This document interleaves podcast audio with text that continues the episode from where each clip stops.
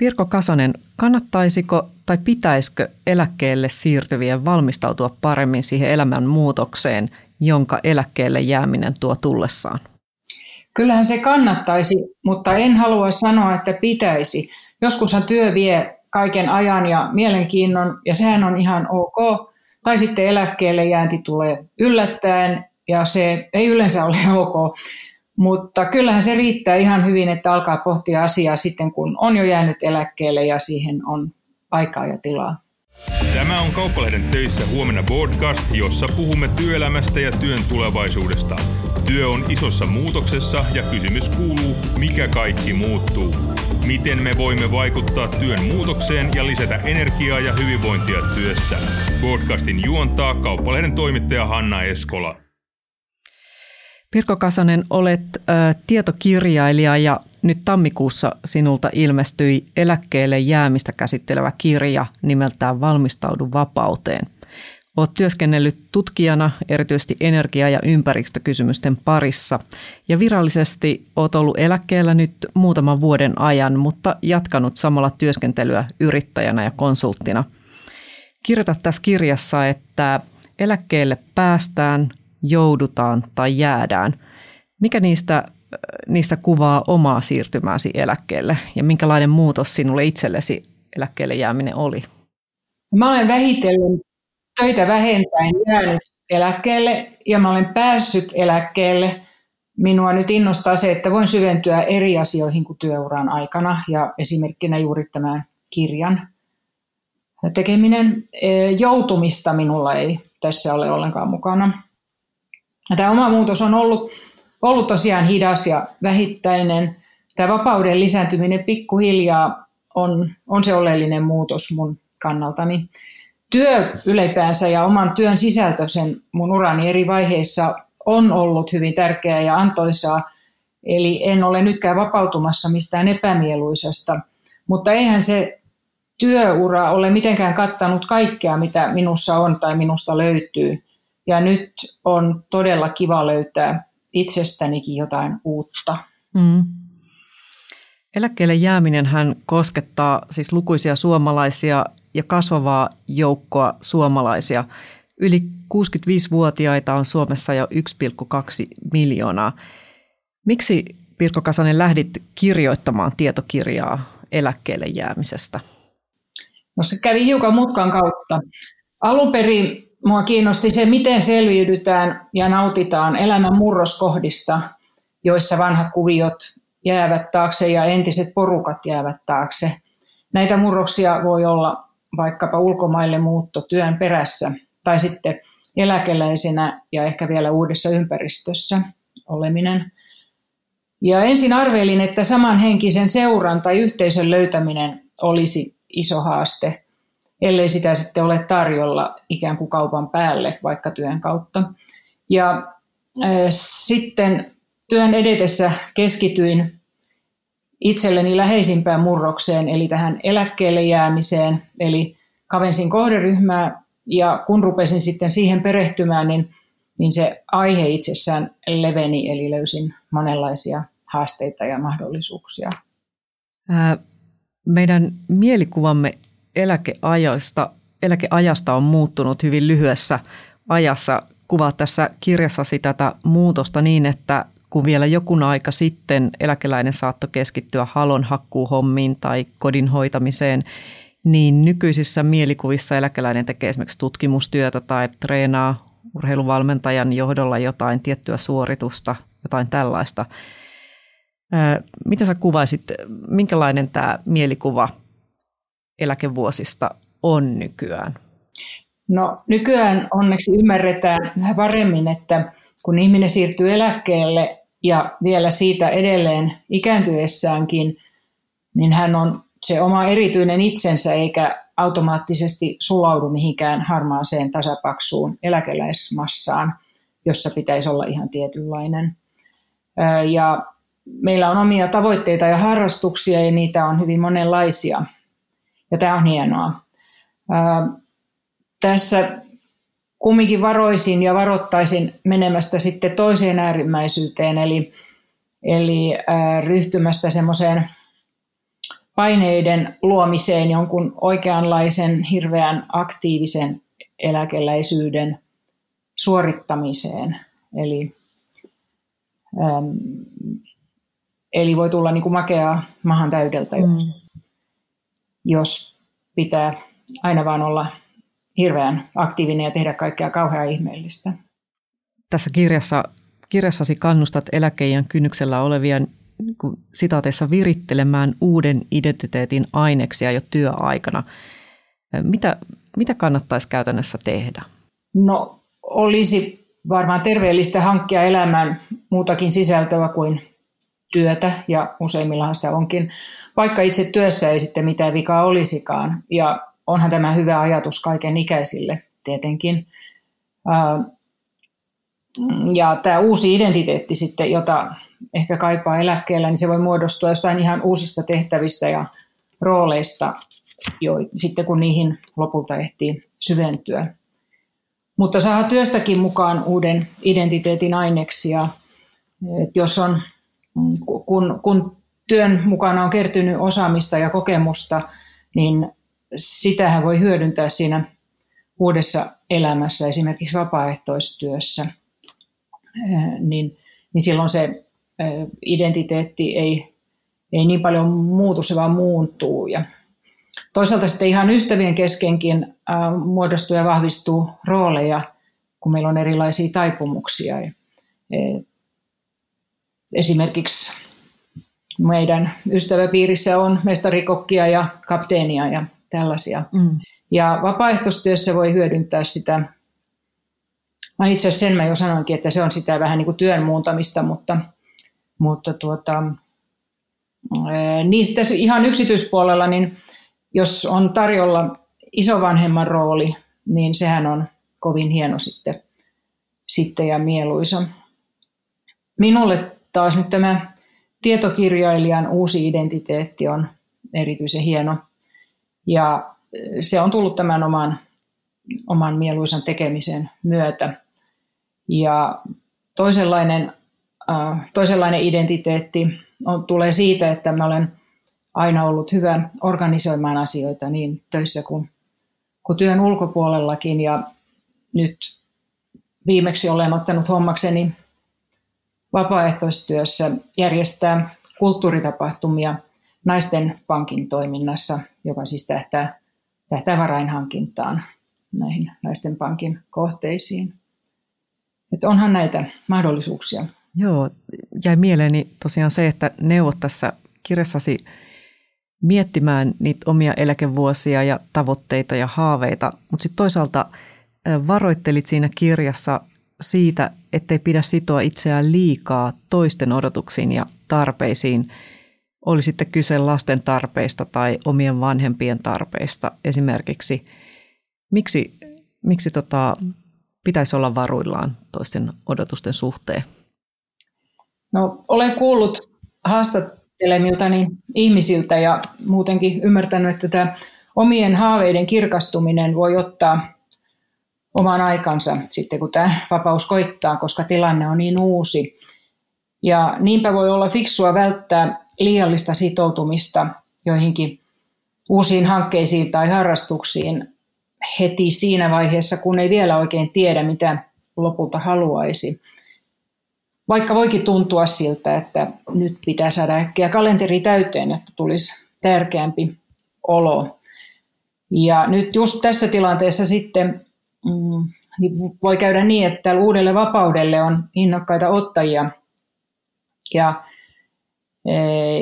ja näiden haaveiden kuuntelun lisäksi niin kannustan omien ja muiden ihmisten odotusten tämmöiseen tietoiseen pohtimiseen, ettei ota itsestäänselvyytenä asioita. Ja kysellä vähän, että odotetaanko me ehkä toisiltamme mahdottomia asioita. Siis me eläkeläiset läheisiltämme ja nämä läheiset meiltä uusvapailta. Vai voidaanko löytää semmoinen malli, jossa täytetään toistemme toiveita ja odotuksia niin, että kaikki saa hyötyä ja iloa? Ja vielä se kysymys, että tiedetäänkö me oikeasti, mitä nämä toiset toivovat. Näitä sitten kun on näitä todellisia tarpeita ja toiveita, odotuksia tunnistettu, niin niitähän sitten voidaan pohtia järkevästi ja miettiä, että miten niihin vastataan ja sopia jostain, jostain hyvästä mallista, joka ei sitten ei kuormita liikaa, mutta auttaa sopivasti. Ja useimmathan haluaa auttaa lapsiaan ja vanhempiaan, kun siihen tulee nyt ehkä enemmän mahdollisuuksia kuin aikaisemmin. Et sehän on, on hyvin se yle, yleistä ja monelle selvä, että tietenkin. Mutta se, mistä mä haluan tosissani varoittaa, on, on ryhtyminen marttyyriksi sillä, että uhrautuu jonkun kuviteltujen odotusten täyttämisessä. Se on ihan kaikkein turhinta kärsimistä. Ja tässä kirjassa on eh, lähipiirianalyysi työkalu tämän asian selvittämiseen, ja sehän on muokattu työelämästä tutusta sidosryhmäanalyysimallista. Joo, eli siinä kannustat pohtimaan, pohtimaan just sitä omaa lähipiiriä ja voimavaroja siellä. Joo. Kyllä, monillahan, monillahan tilanne voisit kuitenkin olla sellainen, että perheenjäseniä ei ole mitenkään vaivaksi asti, vaan päinvastoin saattaa olla, että yksinäisyys on, on uhkana. Ehkä on ollut niin, että työyhteisö on ollut se oma perhe työuran aikana. Miten, miten neuvoisit henkilöä, jota mietityttää ajatus niin eläkeajan yksinäisyydestä? Mulla on useitakin erityyppisiä neuvoja tähän, tähän pulmaan tai, tai haasteeseen. Yksi on se, että kannattaisi lämmittää vanhoja ystävyyssuhteita, vaikka siitä olisi kuinka pitkä aika, kun on viimeksi aktiivisesti niitä hoidettu. Kannattaa ottaa rohkeasti yhteyttä ja, ja on, on mahdollista tai jopa todennäköistä, että tämä, tämä vanha ystävä on enempikin mielissään tällaisesta yhteydenotosta kuin, kuin sitten kiusaantunut. No sitten ö, uusia ystävyyksiä tai tuttavuuksia tai seuraa hankkimaan, kun sitten muutenkin etsii ja löytää mielekästä ja merkityksellistä tekemistä tässä uudessa vapaudessa, niin, niin siihen usein liittyy jonkinlainen yhteisö tai porukka, joka sitä samaa asiaa toteuttaa. Ja tämmöisestä sitten, sitten saa samanhenkistä seuraa, koska, koska kerran tällä porukalla on yhteistä juuri sen näkemys siitä, siitä samasta merkityksellisyydestä. Ja, ja ehkä tehdään yhteistyötä jonkun asian toteuttamisessa. Sitten tämmöiset harrastukset, mitä ihan huvikseen puuhataan mm, ilman sen suurempia äh, ihmeellisiä merkityksiä tai maailmanparannuksia, niin, niin niissähän on usein mukana ihmisiä, joiden kanssa meillä on se yhteistä, että me ollaan kiinnostuttu siitä samasta harrastuksesta. Niin tällaisessa sitten usein on säännöllistä toimintaa, jossa sitten väkisinkin tapaa ihmisiä. Ja haluan kertoa yhden esimerkin. Mun äitini harrasti siis harrastaa periaatteessa edelleen ranskan kielen opiskelua tai harjoittelua ja, ja hän kävi, pitkä, kävi työväenopiston tämmöisissä Ranskan ryhmissä ihan siihen asti, kunnes korona ne tässä lopetti. Ja tässä ryhmässä hän tutustui niihin muihin ää, enemmän ja vähemmän ikäisiin naisiin, joita kiinnosti tämä ranskan kielen opiskelu ja he otti tavakseen käydä sitten kahvilla tai lounaalla. Eli heistä tuli tämmöinen kaveripiiri ja nyt, nyt he edelleen sitten soittelee ja suunnittelee sitä yhteistä lounasta heti, kun rokotukset on saatu ja ilman, että kukaan on käynyt missään Ranskan tunnella vähän aikaan. Ja tämä äitini on 92-vuotias ja hyvinkin niin kuin vasta pitkälti eläkeikäisenä löysi tämän uuden hyvän kaveriporukan. Eli se on mahdollista.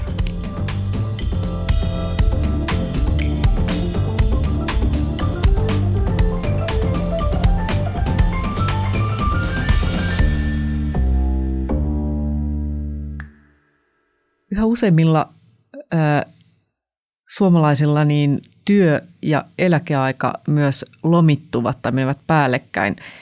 Ö, Eläkeliitto julkisti äskettäin kyselyn, joka kertoi, että 70 prosenttia eläkeläisistä tekee työtä eläkkeellä ollessaan. Työnteon kerrottiin antavan sisältöä elämään ja sosiaalisia suhteita. Osalle vastaista työnteon motiivina oli se, että pienellä eläkkeellä ei tule toimeen. Selkeä enemmistö vastaajista halusi tehdä osa-aikatyötä tai määräaikaisia keikka- tai projektitöitä. Moni ryhtyi yrittäjäksi. Yllätyitkö itse tällaisista tuloksista?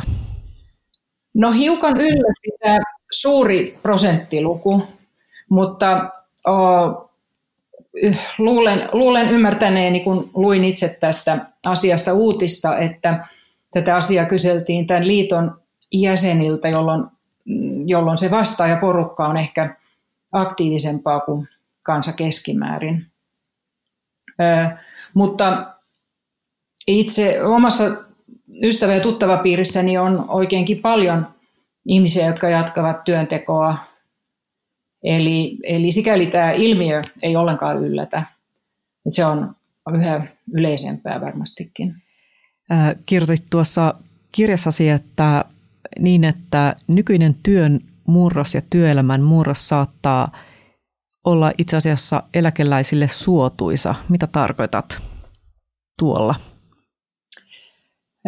Joo, tämä pohdiskelu niin lähti siitä, kun luin, luin työn tulevaisuutta koskevaa tekstiä, joka, oli, joka jotenkin liittyy valtioneuvoston tulevaisuusselonteon laatimiseen mm, joskus. Onkohan sitä nyt vuosi vai enemmän.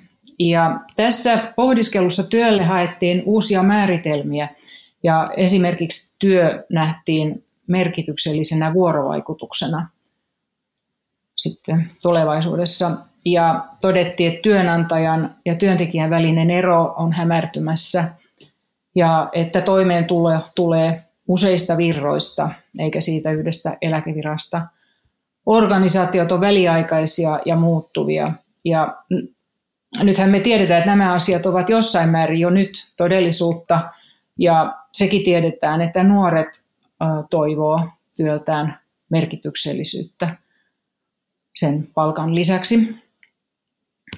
Ja nythän nämä väliaikaisuus ja muuttuvuus ja tällainen, ne ovat hienoa ja jännää, paitsi silloin kun jää ilman tuloja projektien välillä, mutta asuntolainan hoitokulut edelleen juoksevat.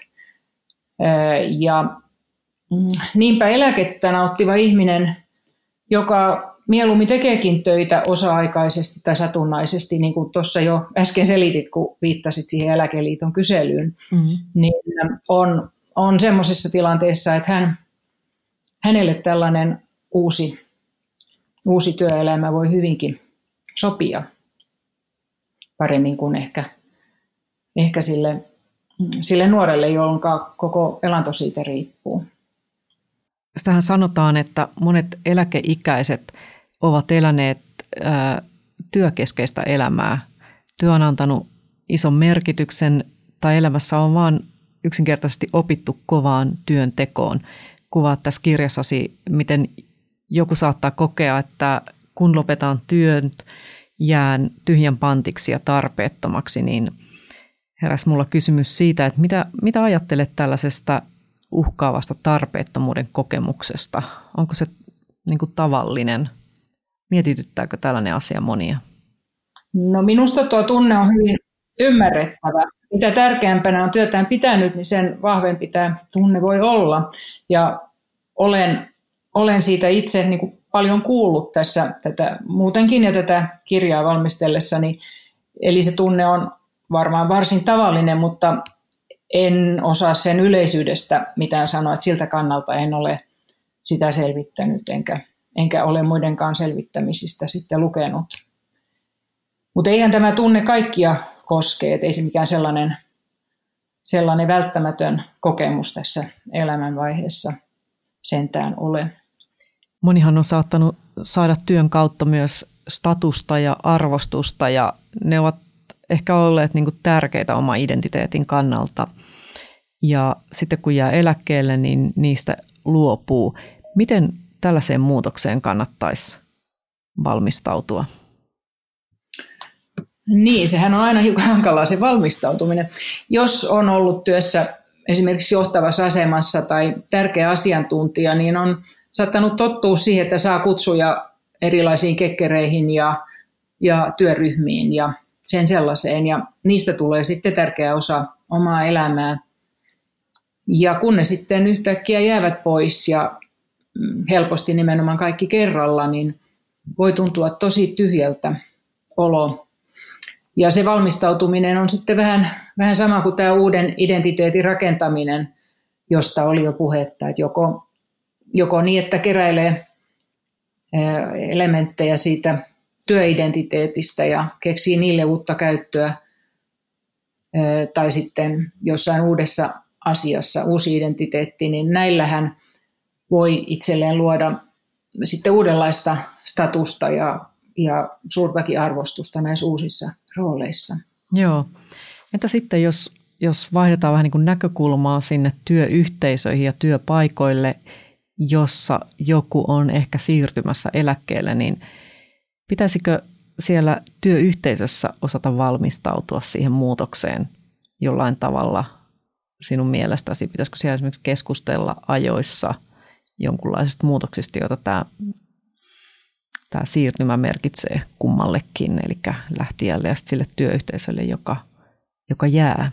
Mitä mieltä olet? Joo, muuta, montakin, montakin asiaa tähän liittyy.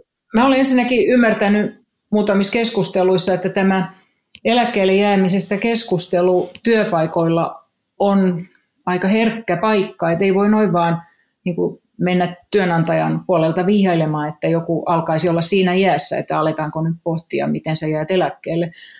Ja jos näin on, niin se pitää sitten varmaan ottaa todesta. Mutta sehän on varmaan selvää, että, että tämän eläkkeelle jäävän tehtävien ja osaamisen siirto siihen organisaation ja, ja töiden jatkajille niin olisi hyvä hoitaa asiallisesti, koska aina sitä jää paremmalla mielellä eläkkeelle, jos tuntuu, tuntuu siltä, että, että sen voi tehdä ikään kuin turvallisin mielin tai, tai, tai näin, että asiat ei, ei jää harmillisesti roikkumaan. Tästäkin olen kuullut hienoja esimerkkejä. Sitten mm, siinä vaiheessa, kun joku on jo ilmaissut halunsa jäädä eläkkeelle, niin varmaan on hyvä keskustella, että onko tämä eläköityvä halukas osa-aikaisiin tai satunnaisiin hommiin ja, ja onko nämä toisaalta mahdollisia sitten sen organisaation kannalta. Sitten olen sitä mieltä, että kunnon läksiäiset olisi oikein hyvä järjestää ja siinä sitten kerrata tämän lähtijän uraa pidemmältäkin matkalta, jottei muistot painotu sitten niihin viimeisiin aikoihin, jotka on saattanut sitten olla jotenkin raskaitakin. Et kiitetään ja muistetaan ja kunnolla ja, ja hyvästellään perusteellisesti. Ja vielä, vielähän on niin, että voisihan halukkaille työntekijöille tarjota jotain työpajoja tai valmennusta, joissa sitten voi, voi pohtia tätä, tätä uutta asiaa, jos, jos haluaa siihen valmistautua. Ja... Mulle tuli mieleen sellainen kysymys vielä, että jotkuthan joutuu, joutuu eläkkeelle vähän niin kuin vasten tahtoaan, esimerkiksi ehkä eläkeputken kautta tai jo, jo, jo, jotain muuta, muuta reittiä. Olo saattaa olla katkera siinä Joo. vaiheessa, niin Miten silloin voisi valmistautua tähän elämän, elämän muutokseen, eläkkeelle jäämiseen? Joskushan pystytään tarjoamaan jotain ihan outplacement-palveluja tai tämmöistä, joka varmaan auttaa suuresti. Mutta kyllä just tällaisessa tilanteessa voisi vois ajatella, että sellaiset kohtalotoverien työpajat tai tai tämmöiset valmen, pikkuvalmennuskurssit olisi, jossa voi, voi sekä niin kuin perehtyä ö, jonkun ulkopuolisen avulla siihen tilanteeseen niin kuin ylipäänsä ja yleisemmin ja sitten, sitten myös työstää itse tykönään tai, tai mahdollisesti tosiaan joidenkin kohtalotoverien kanssa sitä, että miltä se nyt tuntuu, niin, niin voisi olla oikeinkin arvokasta. Joo.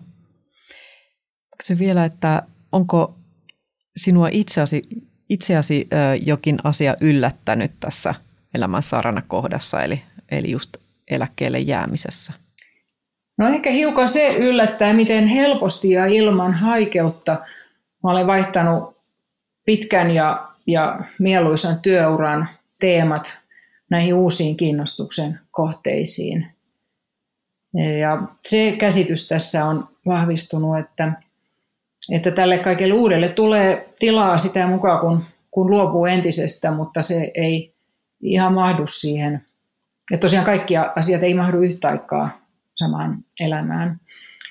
Ja tämä tilan ottaminen, niin sehän ei koske pelkästään ajankäyttöä, vaan ylipäänsä sitä, että mihin saa, saa niin kuin mielenkiintoisa venytetyksi ja mitä korvien väliin yhtä aikaa mahtuu.